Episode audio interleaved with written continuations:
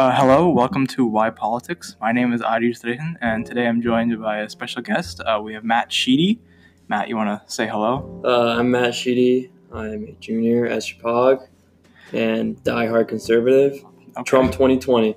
All right, all right. and um, I, the issue of the week is uh, immigration.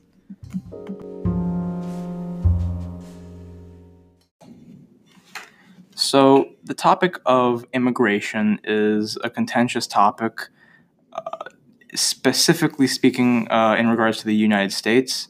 And it's a contentious topic uh, that has many different nuances to it, sides that don't always get along. And it's still something that we see as a problem, whether you see illegal immigration as a problem or whether you see uh, restrictions on asylum seeking uh, the Trump administration really recently uh, brought restrictions on people for seeking asylum, and some people see that as a problem. So, on both sides of the issue, you see problems. You see different problems, but you see problems, and it's an issue that uh, you don't really uh, get uh, resolution into. But uh, this week, I want to talk about immigration from the perspective of two people who see it very differently. So, in regards to immigration, I guess the best way to start a talk or a debate on the issue is to get a sense of where each person stands. And so, let me begin by asking a question. Matt, where do you think, or what do you think the problem is with immigration today in America? Um, I'd like to start by saying that I have no problem with new people coming into our country. I think immigration is great. I think especially legal immigration is great for us and our country has been built on it. But I think the US I think the most important thing is to have a secure border and to crack down on the illegal immigration as it costs taxpayers a ton of money it the welfare systems are completely messed up because of it. School systems are suffering. Um, um, so okay, um, when talking about immigration, you, I feel like you talk about how it affects the people who are already here negatively, and so let me give you uh, my perspective before we move on. So I do see a problem in the immigration system, but I don't see as much of a problem with illegal immigration right now. What I do see a problem with is people who are running away and having to come through the border.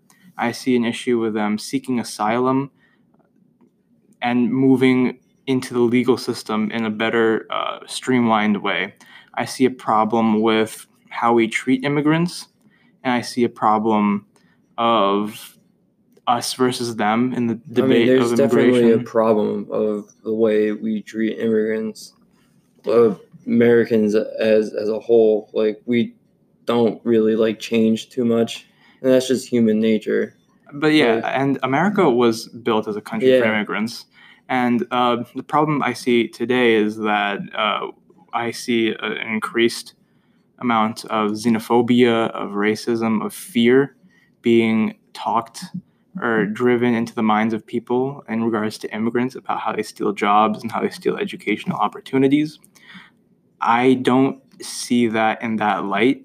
Um, and I see it as an issue that has been, in a way, overblown in terms of uh, the problem itself of the, the argument being made, oh, they're coming over the border walls and you know they're coming by the thousands. There's caravans coming across the border. I just don't see how that is i mean true. it 66% of the wall is like unfenced. So that that's a huge wide open door. The way I, I like to put it is like imagine imagine just leaving the front door of your house wide open when you're when you go to school or work and you don't know who's going to come in, what's going to come out? Well, in regards to that, I mean, I'd like to, before I get into that, that argument, I would say that uh, the argument of leaving the front door unlocked, um, the 66%, uh, although that is uh, true, I'm not really sure if it's accurate or not. I can It's look that up. 1,279 miles. Um, but I would have to say that a lot of the border with Mexico is uh, pretty mountainous, and not just Yeah. mountainous. There's like the Rio Grande River, and it's pretty difficult to cross a lot of different points. Well, I'm not But saying there, that's impossible. there is footage of points where you can literally drive across the border. yeah, and that that might be the case, but I but um, a lot of the area there is not really traversable. Yeah, you can get like the, Rio Grande. yeah, and then mountains, and also uh, although it's not the most secure border, uh, we do have great security forces, and they do their the best job. the The border with Mexico, in regards to people crossing it, we don't see as much as many people as some people would like to us to believe in terms of the argument made by let's say the president right now that you know people are just streaming across And we can only estimate the number of people Yeah, and like drugs coming across. the figure like i think he said that oh there's thr 30 million illegal crossings i can't remember the Yeah, so exact you figure that donald trump it. yeah that was completely inaccurate really there aren't that many people streaming across in fact we see uh, illegal immigration actually is more of an issue of people coming from planes Yeah. and overstaying their I, visas the, I, the way I see it, with a secure border, we won't be putting all this res- resources and time into the, like the actual border, and we can focus on the other points of entry where most of it is being done. And so, I mean, I don't disagree with you about border security. It's an important thing. But let's talk about the wall. Because the wall is a, an issue that the Trump administration has brought time, t- time and time again and has tried to seek funding for. It hasn't been successful at funding the wall, building it in Trump's vision. But the idea has been central to Donald Trump's campaign, whether it was the slogan "Build the Wall," um, or it was Yeah, uh, that Trump's- definitely resonated with a lot of yeah. Americans. Uh, but I mean, you can t- we can talk about two parts to that argument. One is that the border wall is pretty ineffective in terms of deterring immigrants, and or not just immigrants, illegal immigrants or asylum seekers. Um, and two, a border wall would cost too much. And also, I'll just add a third point. It, it doesn't really address the problem. It just kind of puts it's basically putting tape over the hull of a ship that was blown up by a rocket. It's not really you're you're trying to address a problem, but you're doing so in such an ineffective way that it's basically not helping at all. And I'm not I'm sure that you have like a lot of Yeah. points, so I want to get you uh, to So kind of yes, I understand the wall is going to cost a lot, but like according to Trump, like the the yearly cost incurred by the American people because of illegal immigration is upwards to like 250 billion dollars, and he- the president's only asking for around 5.7 billion um, billion to like 25 billion which is far less than what Americans pay yearly in costs like welfare, healthcare, and law enforcement related to illegals entering the country and staying. So, what do you what do you think about that? So I'm going to be pretty uh, politically incorrect here, and I'm going to make uh, the broad assumption that, or well, I'm going to make the statement that a lot of immigrants work in farms and work in the agricultural parts of uh, America. They help out in picking fruits. They help out in doing labor or jobs that, quite frankly, other people don't want to do. And if we had to pay them legal wages, we would be driving up the price of these fruits and of these items so high that we might not be able to sustain our agricultural economy uh, at where it's at. And that's just kind of the argument made from an objective standpoint um, when talking about uh, the cost of immigration. Um, we can talk about the cultural gains we have too. Immigrants, uh, illegal, legal, add to the culture uh, of our country, and that is a vital part of America. That's what has made us into the country that we are. Yes, so, I understand that, but I'm all for legal. And I, I'm not saying that we should open up the border wall and let everyone in. Um, there is a distinction to be made um, with legal and illegal immigration. The point that Trump makes is that legal immigration is good, or at least that's what some people would interpret him saying, is that we need legal immigration. But when he talks about legal immigration, he also makes it very, very difficult for some people who don't have the money to come here to get I know that I understand that there's some situations where people are very desperate to get out of their situation in their other countries. But the way I see it, just take it's it's like line cutting, like people in other parts of the world who don't have the the luxury of just walk hopping over a fence who live in Mexico. Like like one of my um like America's forgotten men and women may be the legal the legal immigrants. Like um my baseball coach, Juan Polanco, who was from the Dominican Republic and who acquired their visas, scaled, didn't scale any barriers, and patiently awaited their green card and citizenship ceremonies. Um, he, he, I remember him telling me he spent over three thousand dollars on his immigration case and waited three and a half years between securing his green card and becoming a citizen. And contrast to those who who um, pole vault over over and tunnel under America's su- southern border. Um, Polanco told me like um, that he came here legally, waited his turn, and filed all these documents. Um, and despite all people like his his like invisibility, um, there are more people around the world like him who seek to enter America properly, but are put back even further on the waiting list just because someone crossed our border Ill- illegally.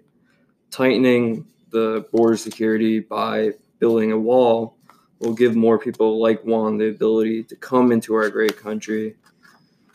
So, I mean, when you talk about, I feel like the biggest part of your argument was uh, line cutting. Is that yeah. correct? So when, when we talk about line cutting, um, I think you have to kind of look at it in a more it's a more complex issue just because these people are running away from gangs. Um, they're running away from dangers that are on their lives, and I'm not sure that you can put them into a line with other people who can wait longer. There's definitely a case by case basis you have to look at it at. And I want to talk about a specific uh, instance where this line cutting argument has been used. Uh, let's talk about uh, Trump's asylum seeking policy, which is uh, was recently uh, allowed uh, in the Supreme Court. Um, this Trump administration was allowed to enforce their toughest restrictions yet. And basically, what these restrictions are is that when applying for asylum, you have to apply or through these um, under these regulations you have to apply for asylum in another country before applying to asylum in the United States. And how that works against people who are coming to our southern border is that if they're coming from dangerous places like Guatemala and they're traveling through Mexico, they can't just apply for asylum in Mexico because one, they can't support yeah. them, and two, those countries are still very dangerous for them. And so they come to America with the hope of getting in uh, and the hope of uh, being able to be accepted into a safer place, but then they're caught with this kind of uh, regulation and not allowed in. So I'm not sure that line cutting exactly would be an argument. I, I just don't understand really what where what you mean. Like if you could just like you know explain a bit more. I mean, like think of somebody in like Syria who or who live in really crappy situations and or have literally war civil wars going on around them. So you're you're saying somebody who can just walk over the wall should get in and somebody over there can't? Well, and it just puts them further further down the think, long like period of transition. I think you should be able to accept both. I mean, just accepting one doesn't mutually exclude. yeah, but one's accepting the other. illegal and one's legal. I guess the term illegal and legal, I'm not sure that can be a defense against denying one and accepting the other because if you look at the situation and circumstances that people come from, the, that kid from Syria is coming from extremely extraneous circumstances where he's like facing violence and death and airstrikes. Uh, but the kid from Mexico or the kid from Guatemala is facing uh, death threats from ter- uh, from um, Mm, gangs, MS-13. yeah, MS-13. So I'm not sure that you can just say that oh, just because this guy walked illegally across, that doesn't he gets favor over the other guy. I'm not sure you can compare those two or like mix them in and say that oh, you can only take one or the other. You can kind of do both at the same time, right? I mean, it's not up to me. but like just on the terms of like opinion, because this is a I I like Yeah. conversations that are like uh, in regards to conflict. I mean, I'm not sure that you can say that you can only take one and not the other, right? There's no there's no thing that's uh, there's no law that's restricting um, or saying that oh we took some kid from Mexico now we can't take that kid from Syria.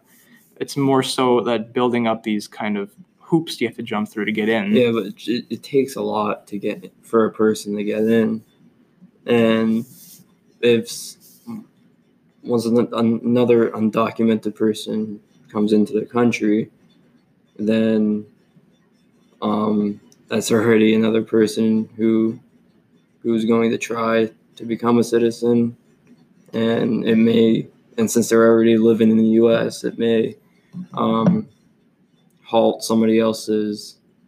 I don't know. I just don't mor- of getting in. morally. Morally, I just don't see how that's fair. So let's talk about it through a moral standpoint, because um, or because when talking about morals and talking about like The way I see it, like I feel if, if I was this little Syrian refugee boy who whose airstrikes going on outside my my front door, and I'm reading the news and I'm seeing all all the stuff about these illegal immigrants coming into the country, I'd be pretty pissed that I don't have the luxury of I mean, one thing I will say is, I mean, if you're getting airstriked in Syria, I'm not sure you're going to have access to I News. But also, in regards to the argument that uh, people abroad seeing uh, people come here illegally and being able to stay, uh, the system works through. Uh, it doesn't work as oh you're illegal and you're here. Well, I guess we can't take anyone else it's kind of like oh you apply and then a judge sees your case and then they decide from there so it's not really like oh you know oh you're here so i guess well i guess you can just uh, stay but uh, uh, in regards to morals um, how do you see illegal immigration as kind of morally wrong like what aspect of it the way I see it. It's kind of just like breaking the law. the law and um, I think I think our country should be more accessible to places like Mexico and like advocating for more legal immigration and being more lenient with them and ha- and having us be there to help them and contribute to our economy. We we don't want people who aren't going to do anything yeah, and just play waste to this welfare system that is that so many other people take advantage of. Well, t- in- regards to the welfare system and with uh, uh, illegal immigrants using it, um, a lot of illegal immigrants um, pay taxes. Now, they not, may not pay income tax, but they do pay tax on items they get, and they do work a lot. But in regards to uh, in regards to your statement that um, they or they who don't contribute shouldn't come here. Are you talking about people who just come here for benefits? Is that what you mean? I mean, I and I don't like the little the little kids, and I, I see I think we should keep them here. It's not their fault that they're here. I'm glad you brought up the little kids because I do want to talk about uh, detention centers, and I do want to talk about I think some of the stuff that happens there are terrible. Yeah, um, and um, the, uh, let me before we get into this um, debate, let me just say that uh, objectively, uh, these things that are being done at the border, separate in regards to separating kids from parents, objectively, that's wrong. You can't just separate a kid from their parents uh, on the basis of oh, their parents came here illegally, so let's send them back, but keep the kids. It doesn't seem like it is morally right, and it doesn't seem like the American thing to do. I mean, It isn't morally right, but I don't know. Like, it's not it's not their fault. Their parents yeah, came here. it isn't their fault, but they shouldn't be separated from their parents. I mean, if you're going to do detention centers, and I don't, I'm not advocating for detention centers, but if you are going to do detention centers, you should keep the parents with the kids because there's so much trauma and there's so much in in terms of separation and uh, lo- losing family and the conditions there are terrible. You see, uh, I've uh, I've heard stories of uh, I think uh, multiple children dying in detention centers. So the That's- conditions there Is that that real? yeah. So, um, two so far, two have been confirmed to die or have died, and um, it honestly, I just don't see how it's a morally good thing at all. And so, um, Matt, I know that the biggest thing that I know this for a fact the thing we might disagree on is the wall. And so I want to kind of just jump right into talking about the border wall and what you think about it. Build build that thing as high as possible so nobody can get past it. Really? Yeah, that's my that's my stance. Can you explain like why do you think the border wall is like the best thing ever? Um, I just think for national security measures and to help like surrounding areas, like it, it would help reduce a lot of violence in sanctuary cities around the wall because they have some of the highest crime rates in the world. You have people. This is true. You have people just going across the water border from Mexico, going into like a sanctuary city, robbing like houses and stuff, and driving right back o- over. So you think it's kind of like the Mongolians coming to China and Yeah. raiding? I mean, um, and there's just a lot of. I mean, we have a big drug issue in this country, and a lot of that comes across the border illegally. So so you think a wall would kind of Yeah, because you got whilst some some drug smugglers are caught trying to enter at a port of entry, and many simply just like walk or drive across where there isn't a barrier. And like um, PolitiFact has said that there are more than ten thousand MS-13 members across the U.S. and their motto their motto is to kill, rape, and control and um, law enforcement have indicted MS-13 members in the U.S. for crimes like murder, assaults, arson, and other things. And I think the goal of the wall is to decrease the number of dangerous criminals, including gang members and drug, gun, and human traffickers, from entering the country undocumented to continue like their business. Okay, so before I, I want to talk about all these points, um, but let's talk about the China, the wall of China, because I mentioned I mentioned how the Mongolian raiders uh, entered China, and you kind of said something similar on how people are coming from Mexico and burning cities down. I think they're burning cities down. I'm not not all illegal, illegal immigrants are bad, yeah, but, But- there's always a chance of like terrible people. okay, but that the chance thing is that's another argument. But I, but um, in regards to people coming across the border and um, looting cities and going back, um, the Wall of China was a failure because the Mongolians still like went over it, and also, um, I mean, okay, let's just talk very simply. Um, you can also kind of go around the wall. Like, let's be honest. Yeah, I know. And also, uh, but some can- people just don't have the resources to do that. Um, the people who have the resources and the people who don't have the resources, I think, are two groups of people. I think we're getting confused because drug dealers have the Yeah. resources to get a boat because they they get a lot of money from drugs like cocaine, crack. Um, they have Yeah, but we're, we're talking about like the people going across these board. These guys are like they do the grunt, they do like the grunt work. Like they're And- not at the top of the. but I think that they would have like their boss would be like, okay, there's a wall here. Uh, you know, you, you're not going to be able to Just go under it. yeah, yeah, here's a shovel, uh, something like that. But um, I would be careful in saying that uh, people are coming across the border. Like, I just want to talk about that in I mean, particular. Me- yeah, Mexican drug cartels take in between like 19 billion and 29 billion dollars annually from Yeah. drug sales in just in the U.S. alone. okay, and in regards to your point about uh, the drugs, drugs streaming across the border. I could go on for hours about the drug crisis in America, but just talking about drugs and the border, while I do believe we need to stop drugs coming in, again, it's our people that are consuming it. Yeah, I know Um, we're feeding into it, but we yeah. gotta try to find a way to prevent it happening. And I think a solution could be the wall.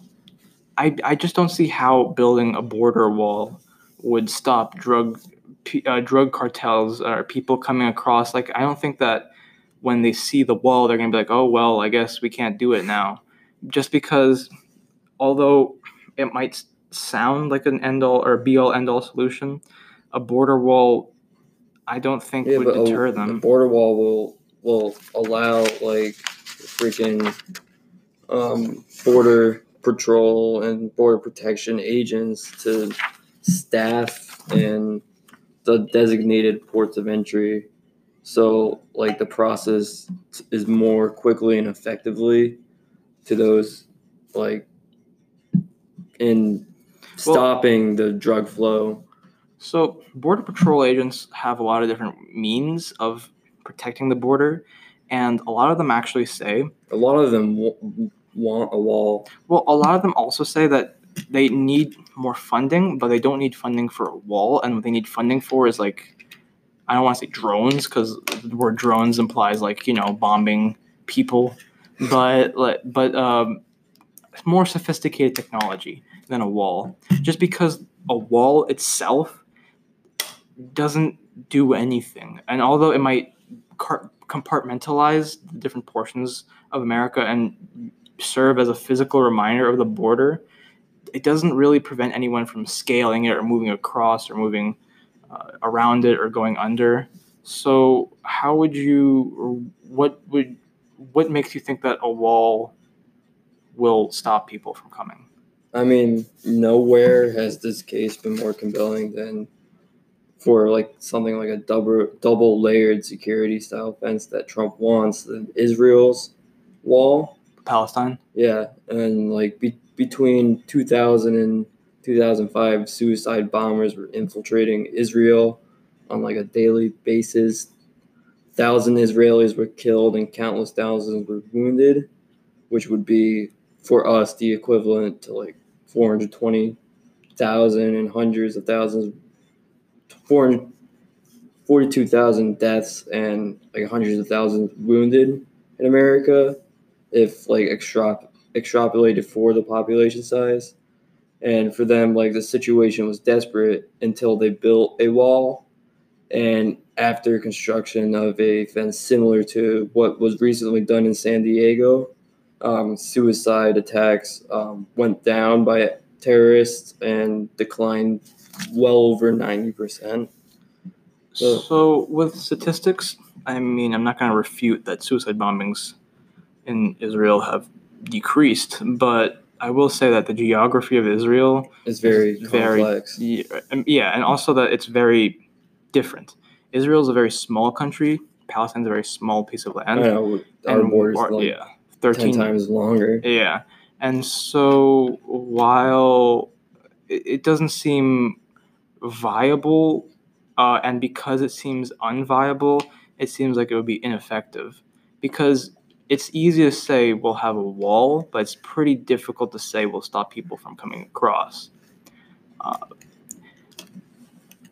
so you believe that this example kind of illustrates how a wall would be effective, right? Or like how we could. So are you proposing that we um, have a double fenced wall at the border? Um, I guess I'm just trying to understand um, the policy a bit more. Uh, you say, or your point is that we need a wall, and that the wall needs to encompass the entirety of the border, or wherever it's possible to have a wall. And I'm just thinking that if there are any other factors that may have played into the whole Israel Palestine thing, because again, that's a very complex situation, and I don't want to talk about Israel Yeah, Palestine. Yeah. Yeah, right now I know that's very uh, contentious. Maybe we'll have that as another Yeah. topic. But um, there, there has to have been some other circumstances surrounding the decline in suicide bombings other than the wall. I'm not so sure that the wall itself prevented people from It definitely played a factor though. probably a factor, but numerous wars have been fought in the Israel-Palestine region, and time and time again, Israel has uh, beaten Palestine pretty uh, effectively, uh, or in a timely manner. And following each of these things, following each of these wars, there's uh, you know usually there's like a peace accord. There's a time of peace, and right now we're in a time of peace. Uh, hopefully, Right now. uh, yeah, right now.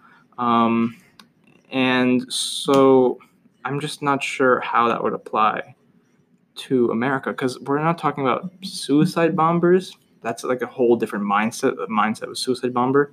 We're talking about okay. On one hand, we're talking about drug dealers who are looking to make money, and that's you know they they are determined to do that in a different way from suicide bombers.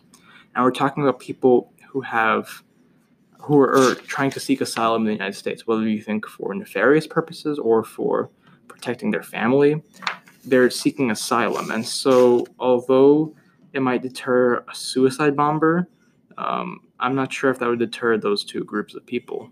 Like, just because their mindsets are completely different. The, reason they came here was a completely different thing. Um, in regards to examples of a wall working and not working, uh, again, I brought up the example of the Great Wall of China. Yeah. Now, that is that has been the largest wall ever made, and it didn't work. It didn't keep the Mongols out. If we're talking about security, um, and I know this is like thousands of years ago, or like hundreds of years ago, a long time ago. Um, and so the example might not be befitting uh, exactly, but I mean, looking at walls in terms of the scale of a wall and what's comparable in size, we see that the Great Wall of China didn't really or wasn't effective. And so I'm not sure if comparing Israel and America, or at least geographically speaking, is as accurate. But um, in regards to in regards to the wall, uh, your argument about drugs coming in, could you talk about why the drugs would stop?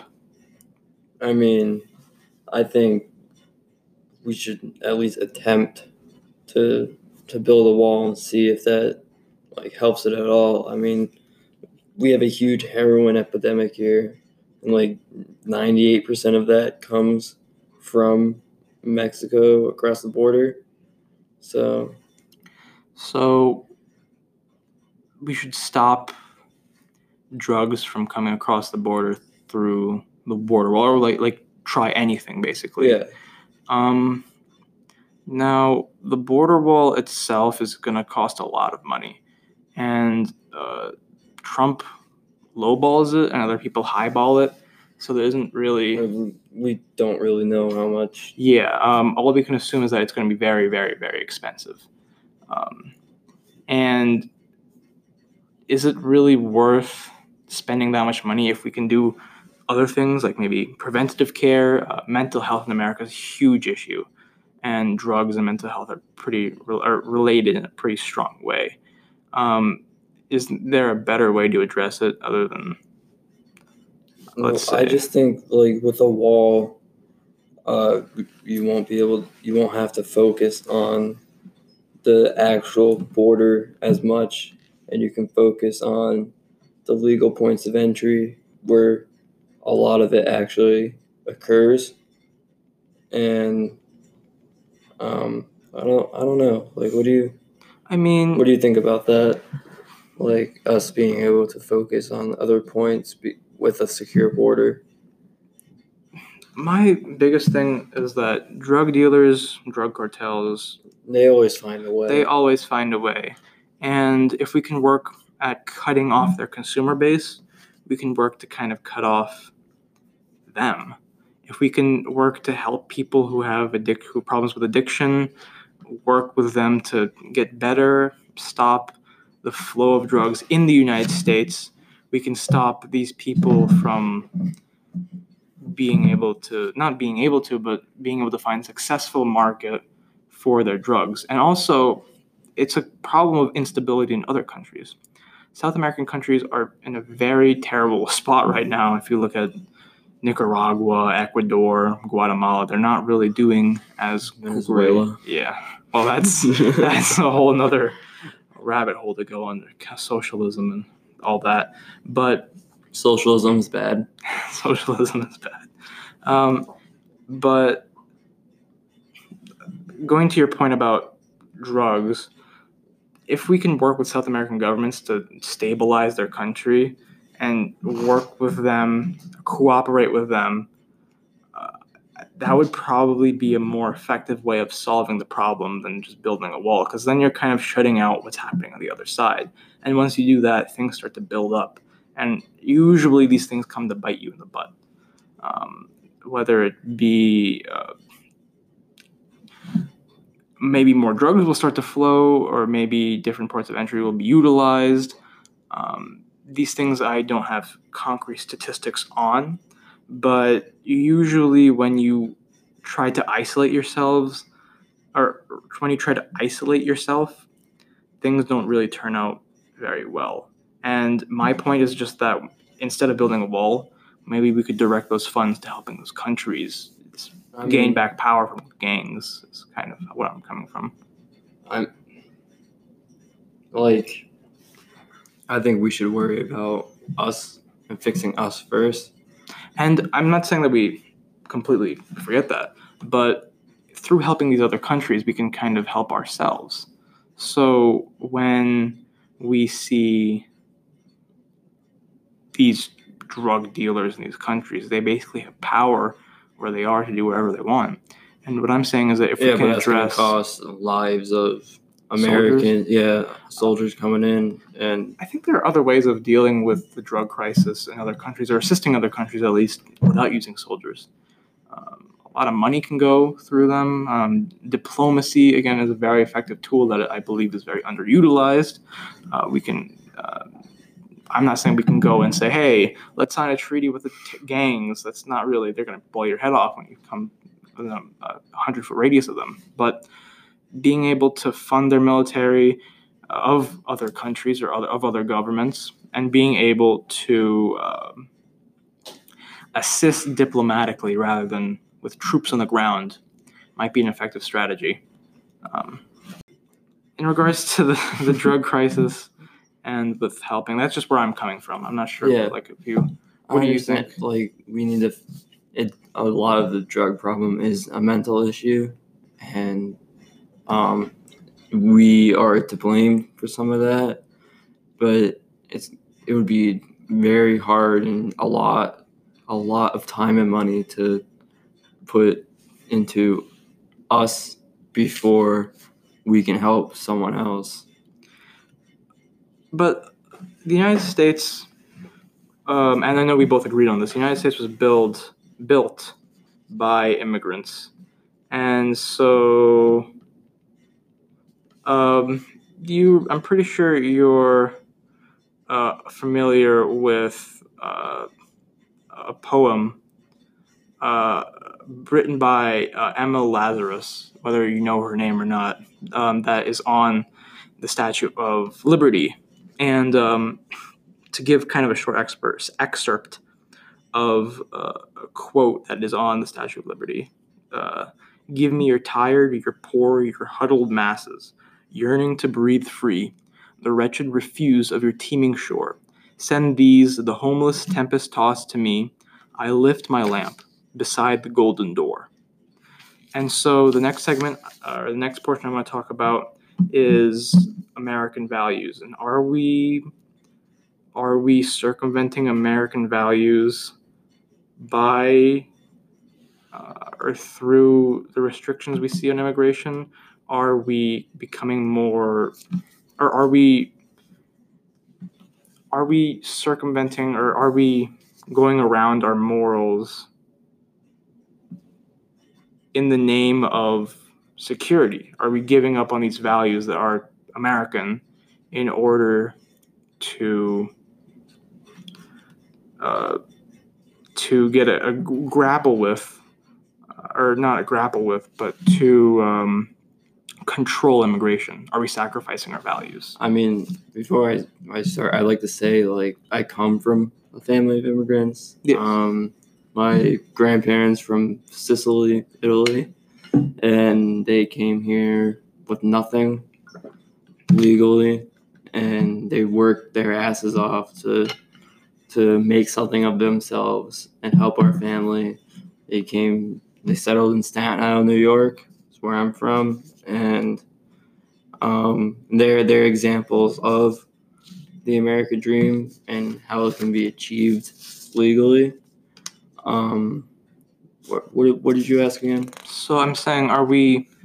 I know that you're for legal immigration, but they're not accepting these people that are coming across the border or making them wait their turn. Are we sacrificing our values? I mean, the way I see it, like, I think I might be a little, little out there, but I think 9/11 changed everything and how we have to take in relation well, to immigration? in, in relation to national security and it changed everything like airports are different now and and those people were american citizens and i i think that changed a lot of people's views. In regards to security? Yes and and immigration like these are these these people we let them in legally and look what they did. It's kind of fear mongering though, because just because two people carried out a heinous act doesn't mean that oh these people did it. What if other people? I know we we it? have our we have our own homegrown. Yeah, I mean terrorists too. Yeah, the Oklahoma City bombers yeah. um, is an example of someone who is a homegrown terrorist. We see this Charleston murders, yeah. the church killings. That's another example. So you're saying that we should act in the name of security, right? Is that like, um, those aren't? Would you say that those are mutually exclusive, or how do you work to balance security and have or to uphold these American values of accepting or being an accepting country? I mean, I I see that we're we're kind of going away from being accepting and liking new people come in. I know a lot of people who just don't, who just want to keep it the way it is, and they think we're going in the wrong direction. Yeah, in the wrong direction. And I think we need to we need to stop that and be more accepting. Yeah. But I I often like I go back and forth between that and national security it's a difficult tightrope tightrope to walk, right? Uh, defend uh, defending your country and being accepting at the same time. And I do I agree with that. I feel like we are moving towards an age where we are becoming less and less accepting, which um, isn't good. Isn't a good thing.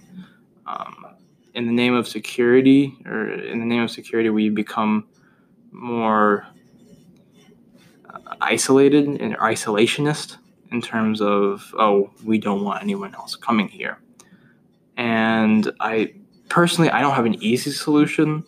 Uh, no one does, but it's definitely a difficult um, thing to balance, right? Being secure and wanting immigration and wanting immigration and wanting people to come here, um, and that comes because we can't just like let them come here, yeah, and like not know who they are. Yeah, and I I don't think we're doing that. I don't think we are currently just letting anyone across the border or letting anyone into our country without vetting them extremely. Right now we have a, we have a lottery system. We have H-1B visas.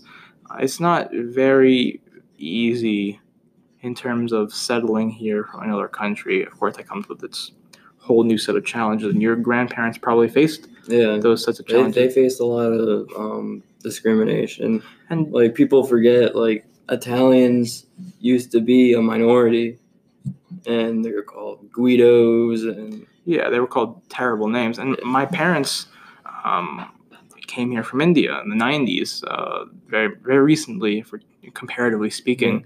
Um, and they came here and they worked very hard. And um, they were able to build up a family. And uh, we're here in Washington, Connecticut right now. But, um, and that comes back to like the American dream, right? Being able to come here yeah, and uh, and basically that just comes back to my question: Are we sacrificing the American dream for security? Uh, do you think there's a way to balance both of them? And how do we balance? there's there's I don't think there's a right answer because you can say you're gonna do a bunch of stuff, And then actually doing it. actually doing it and being effective is a completely different thing. That that is that's a good point. So I feel like the conclusion we came to is that this is a topic that has no easy solution and it has no solution that would be infinite and final as we talk about the changing times. But we did talk about our morals and whether we should accept people or not, and whether we should be a secure country or not. And I think we can agree that we need to be a secure country, but we also need to be accepting of others. And we talked about how we're kind of turning away from that and how we need to go back and rethink who we are. But as you mentioned, saying a lot of things or just talking about our morals or, or high values is one thing, but then doing things is another thing that hasn't really been done for a long time in this country. Uh, are we heading in the right direction? I don't think so. No, yeah. I would have to agree with you there. I would have to agree that we aren't heading in the right direction in terms of immigration. Just because, I mean, you got an extremely polarizing figure sitting in the in the White House. and everyone's thinking about one dimensionally.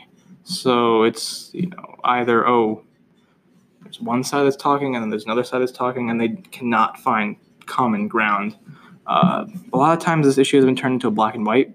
Yeah, and some some people like I know some people who who their stance is just based on what their party Thinks. thinks, and they're like, oh, I'm just gonna be like that. And there's a lot of people in the middle who Yeah. have no idea what's going on, and educating them is it's difficult. We don't really teach civics in school. We don't really Yeah, have many. as a yeah as a country we've grown like we've lost some of the ability to have conversations about controversial and important issues yeah, in our country. without these conversations, you can't really move forward, can you? no. So without conflict, one side you got you got the the, the liberals the super super lib, the ultra liberals who um who won't listen to anything else. And at the same time you got the far right yeah, who who are just completely racist.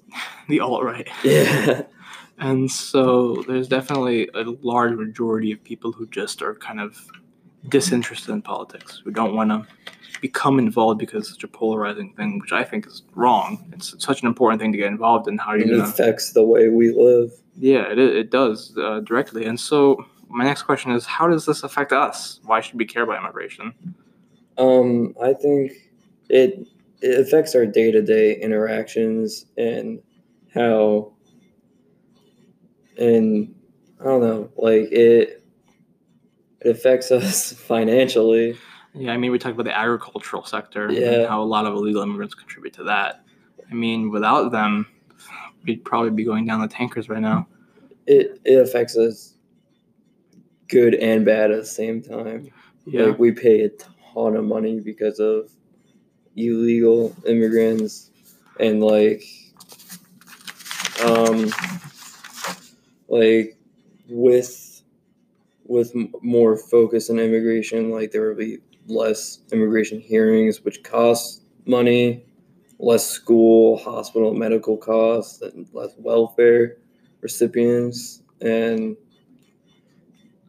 and they it might save some this is this is an odd way to take it but it might save some men and women from dying in the desert because if they if they know there's a wall they won't start that journey and a lot of people on their journeys there a lot of kids are raped and and there's some terrible things that happens on the way for people looking for a better life in America.